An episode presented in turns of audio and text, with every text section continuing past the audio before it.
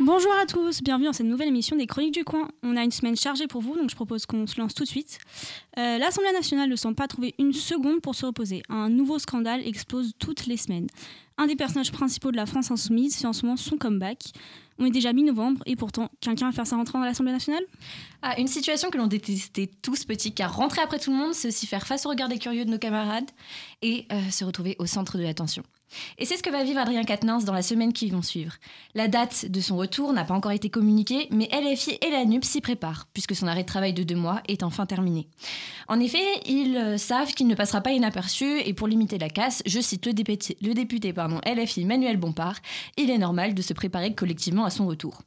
Le député du Nord LFI et porte-parole de Mélenchon avait été mis en arrêt de travail à la suite d'un dépôt d'une main courante par son ex-femme à son égard, déclenchant l'ouverture d'une enquête pour violence conjugale. Adrien Quatennens n'a pas nié les faits, il reconnaît avoir donné une gifle à son ex-compagne. Comment la coalition de gauche euh, fait face à cette affaire?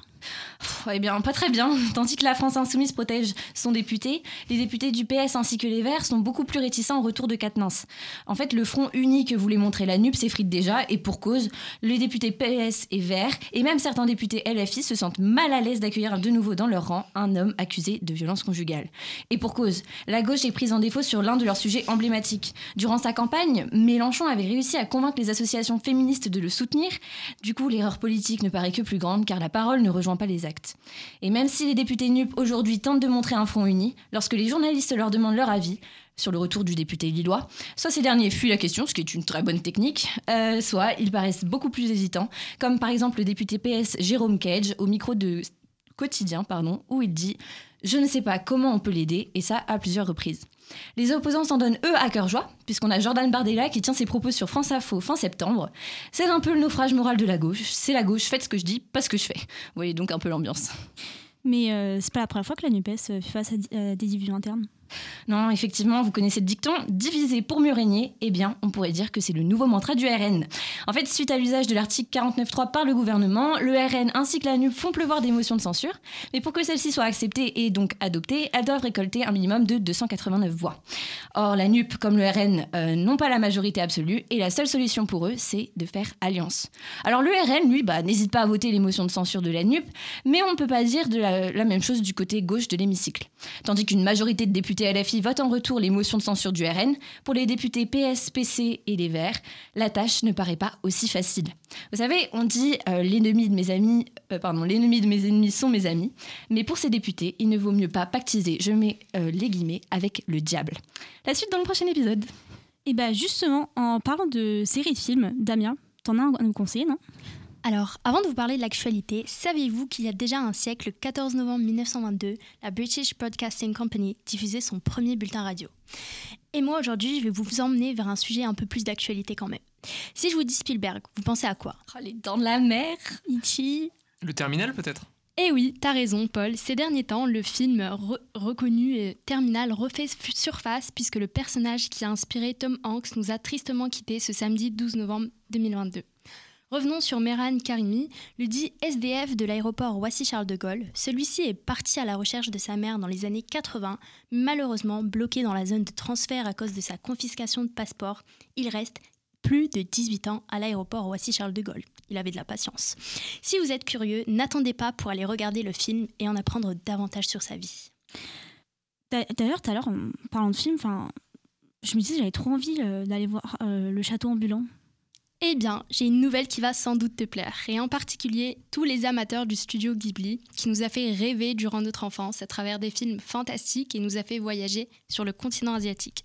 Bon, assez de suspense, le studio d'animation japonais a ouvert un parc de 7 hectares, et non, vous ne rêvez pas, situé à 250 km de Tokyo, et les visiteurs peuvent s'immerger dans certaines scènes de films tels que Le château ambulant, Le voyage de Chihiro ou encore Mon voisin Totoro. Ça fait quand même l'objet de nombreuses critiques, surtout auprès des fans de Disney, qui considèrent pas l'endroit aussi féerique, mais après tout, c'est le souhait du réalisateur Miyazaki. Alors prenez vite vos tickets pour le Japon et retournez en enfance. Oh là là, trop trop bien. Bon, euh, t'as une news aussi du côté euh, musical? Et oui, Drake a encore frappé et a sorti son deuxième album de l'année en collaboration avec 21 Savage qui est Her Loss. L'album a été évoqué partout, dépassant le chiffre ahurissant des 97 millions de streams en 24 heures sur Spotify. C'est énorme. Mais pour faire la promotion de celui-ci, ils ont été un peu maladroits.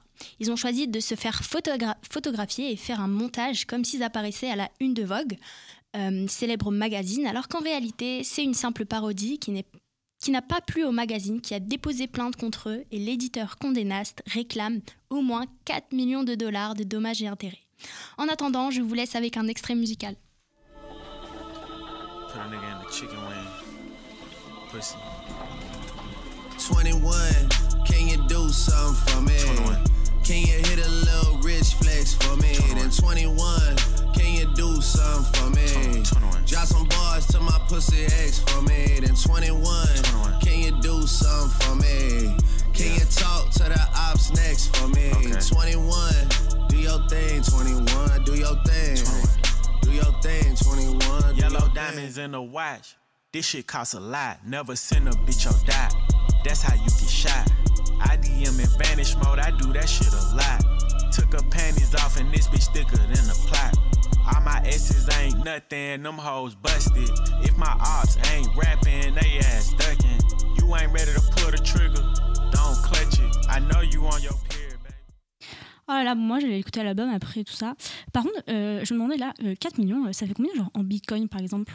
Moi, je pars sur 250. Je sais pas. J'ai pas fait euh, alors. Euh. J'en ai aucune idée, moi, personnellement. Paul, t'as une idée? Eh bien, en tout cas, plus beaucoup, malheureusement, depuis sa chute. Et en parlant de Bitcoin, le saviez-vous? Le Salvador, plus petit d'Amérique centrale, a intronisé depuis 2021 le Bitcoin comme une monnaie officielle. Aussi surprenant que cela puisse paraître, une grande partie des investissements faits par le jeune et très populaire président salvadorien Bukele ont été faits en Bitcoin, avec comme promesse de saisir l'opportunité grandissante des crypto-monnaies pour accroître le budget de l'État. Cependant, euh, si je ne me trompe pas, euh, le Bitcoin euh, n'a pas l'air de se porter très bien en ce moment. Et oui, récemment, le Bitcoin, rien que la semaine dernière, a perdu 21% de sa valeur. Et cette dévalorisation n'est pas un cas isolé, mais bien une tendance qui ne fait que s'accélérer. Le site El Salvador nous informe que le 3 novembre 2021, un bitcoin atteignait la valeur de 68 991 dollars, et mardi dernier, le 15 novembre, il ne valait plus que 16 172 dollars, soit une baisse de près de 50 000 dollars. Et est-ce que ce phénomène il a un vrai impact euh, sur la vie euh, des Salvadoriens? Ah, Pas totalement. Très peu de Salvadoriens utilisaient le Bitcoin comme monnaie courante. Moins d'un quart des habitants du Salvador l'ont déjà utilisé, et très peu d'entre eux l'utilisaient de manière réellement récurrente. Toutefois, l'utilisation majeure du Bitcoin était faite par le gouvernement lui-même en investissant massivement dans la crypto-monnaie avec des fonds publics, donc en partie financés par les impôts que les simples citoyens payaient. Selon les estimations du site Naïb Tracker, ces investissements ont représenté 107 millions de dollars, qui aujourd'hui n'en valent plus que 40. La perte représentée par la crypto-monnaie peut paraître anodine, mais elle représente la totalité du budget du ministre de l'Agriculture, alors que l'insécurité alimentaire menace la population. Et face à cette euh, dévaluation tragique d'une de leur monnaie officielle, euh, quelle a été la réaction du pouvoir salvadorien et de son président euh, Nayib Bukele? Bah, Depuis la dévaluation grandissante du Bitcoin, Nayib, Nayib Bukele n'a pas réellement réagi. Même si sa rhétorique ne change pas, le président salvadorien adopte une stratégie sur le long terme et est persuadé que le cours de la crypto-monnaie remontera. Cependant, les enjeux économiques et le remboursement de plus de 800 millions de dollars de dettes à des investisseurs étrangers, eux, n'attendent pas malgré les avertissements du FMI plongeant ainsi le pays dans un climat délétère. Et euh, comment les, pays étrangers ils ont réagi face à, cette nouvelle? Hasard du calendrier ou pas, au moment où la valeur du Bitcoin atteint un seuil critique, la Chine, toujours en proie aux bonnes opportunités par l'intermédiaire du président Bukele, a établi un accord de libre-échange entre les deux pays. Le président salvadorien a annoncé que la Chine était prête à racheter les 21 milliards de dollars de dettes étrangères, bien sûr pas sans contrepartie. Cet accord, symbole de défaite du Bitcoin d'un côté, celle de l'autre, un basculement politique centré sur la Chine, qui marquerait définitivement sa séparation avec les États-Unis. Cette fois-ci, il faudra bien plus qu'un tweet d'Elon Musk pour changer l'avenir d'un pays. Bon bah merci beaucoup Paul. Euh, on va rester sur euh, l'actualité internationale. Euh, aujourd'hui, Maria vous emmène trois actualités sur l'immigration. On part d'abord du côté de la Méditerranée, c'est ça? Oui, effectivement. Il y a quelques jours apparaissaient des tensions au sein des relations diplomatiques entre la France et l'Italie suite à l'incident de l'Ocean Viking. Tu peux nous dire euh, en quoi il consiste exactement cet incident? Eh bien, alors l'Ocean Viking, c'est un navire humanitaire de l'ONG SOS Méditerranée. Cette ONG créée en mai 2015 et à l'origine une volonté des citoyens voulant agir pour mettre fin au naufrage en Méditerranée centrale. En découla donc l'association civile et européenne de recherche et sauvetage en haute mer. SOS Méditerranée. Ce bateau, avec à son bord 234 migrants, ira pendant trois longues semaines après l'interdiction catégorique d'accoster sur les côtes italiennes. Le 11 novembre, la France a donc décidé de le faire accoster à Toulon, précisant qu'il y aura des représailles avec l'Italie. D'ailleurs, le ministre de l'Intérieur Gérard Darmanin a annoncé qu'il y aurait probablement, je cite, des conséquences extrêmement fortes sur la relation bilatérale entre ces deux grands pays européens. Et euh, qu'est-ce qu'elle a répondu l'Italie? Alors, la première ministre Giorgia Meloni était déconcertée par la réaction de la France qu'elle qualifie de disproportionnée. En effet, elle précise que le même jour où la décision de faire débarquer les migrants présents sur le navire à Toulon fut prise, l'Italie faisait accoster 600 migrants sur ses côtes. De plus, elle souligne que la France n'a accepté le navire qu'une fois que le pays se soit arrangé au préalable avec l'Allemagne pour la redistribution de ses 234 demandeurs d'asile. Bien que Meloni ait des positions de droite, elle se défend en invoquant l'argument juridique, stipulant qu'il n'est écrit nulle part, dans aucun accord, que l'Italie est le seul port méditerranéen à devoir recueillir ses hommes et ses femmes en proie à la mer Méditerranée. Et finalement, ça s'est terminé comment? Eh bien, le sort des migrants a été décidé ce mardi 15 novembre et 44 d'entre eux seront raccompagnés chez eux une fois que leur état de santé le leur permettra. Darmanin s'est d'ailleurs exprimé sur ce sujet à l'Assemblée nationale. Je vous propose d'écouter un extrait. Sur ces 234 personnes, au moment où je vous parle, l'ensemble des démarches ne sont pas terminées. 44 ont été reconnus euh, mineurs. 60 peuvent demander euh, l'asile, notamment des Syriens, des Soudanais, des Érythréens. 44 se voient désormais un refus opposé à leur demande d'asile pour les personnes qui peuvent demander l'asile, ce qui ne présume pas du fond évidemment de leur demande. Nous allons permettre la répartition de ces personnes sur le territoire européen. 11 pays que je souhaite remercier.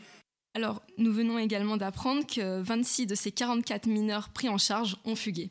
Alors, cet incident a donc remis la problématique migratoire en Europe au goût du jour. Donc, la problématique des migrants, c'est un problème récurrent dans d'autres pays, ça?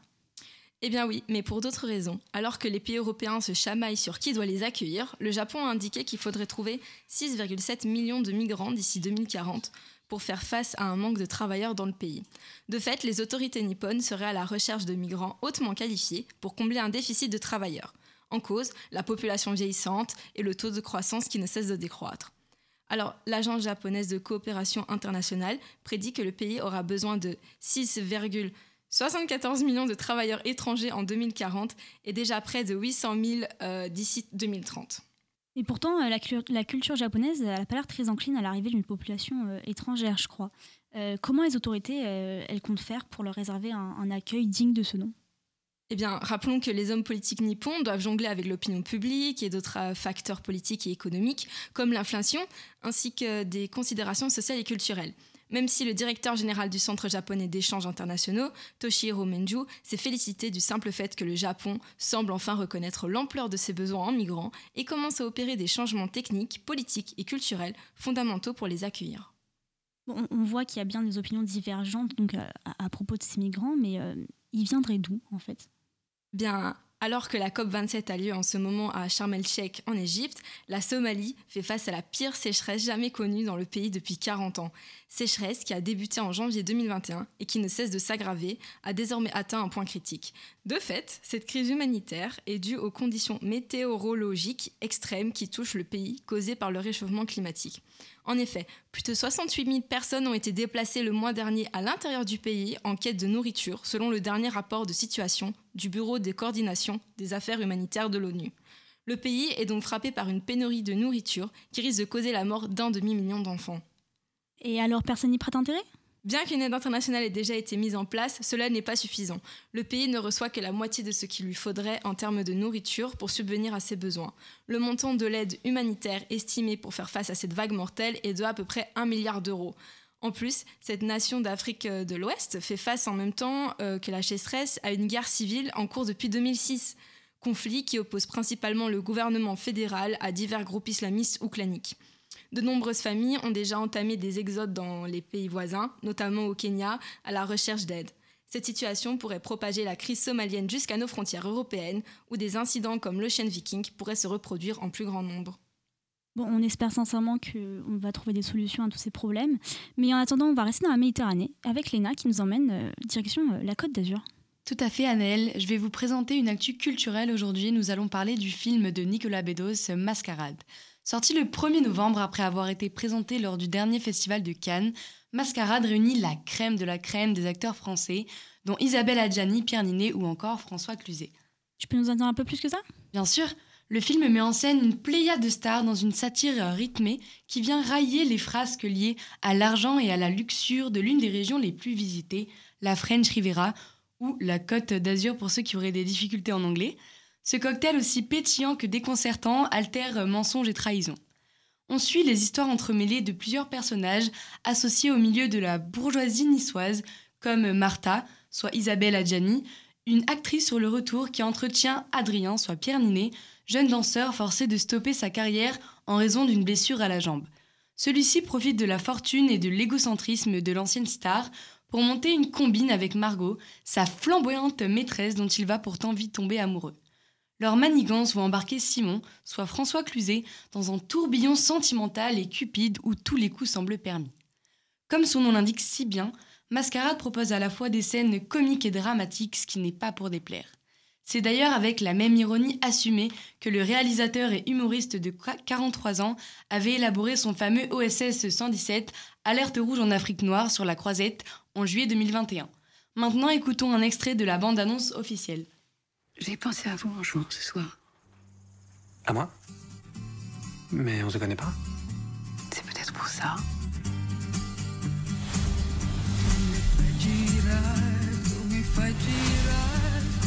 On se voit tous les soirs, on s'appelle tous les jours, on dirait presque un couple. Moi, je suis heureux. Bah, tant mieux, il t'en faut peu. Bon, allez, il est tard, faut que tu partes. Et pourquoi? Elle va finir par te larguer si tu découches tous les soirs. Le film va-t-il donc rallier ou plutôt diviser les Français? Pour pouvoir en discuter, je vous propose vivement de vous diriger vers le ciné. On a tous très très hâte. Euh, écoutez, merci à tous pour cette, euh, pour cette chronique, euh, pour cette émission. Euh, je vous propose à tous de nous retrouver la semaine prochaine euh, sur les chroniques du coin. Gros bisous à tous.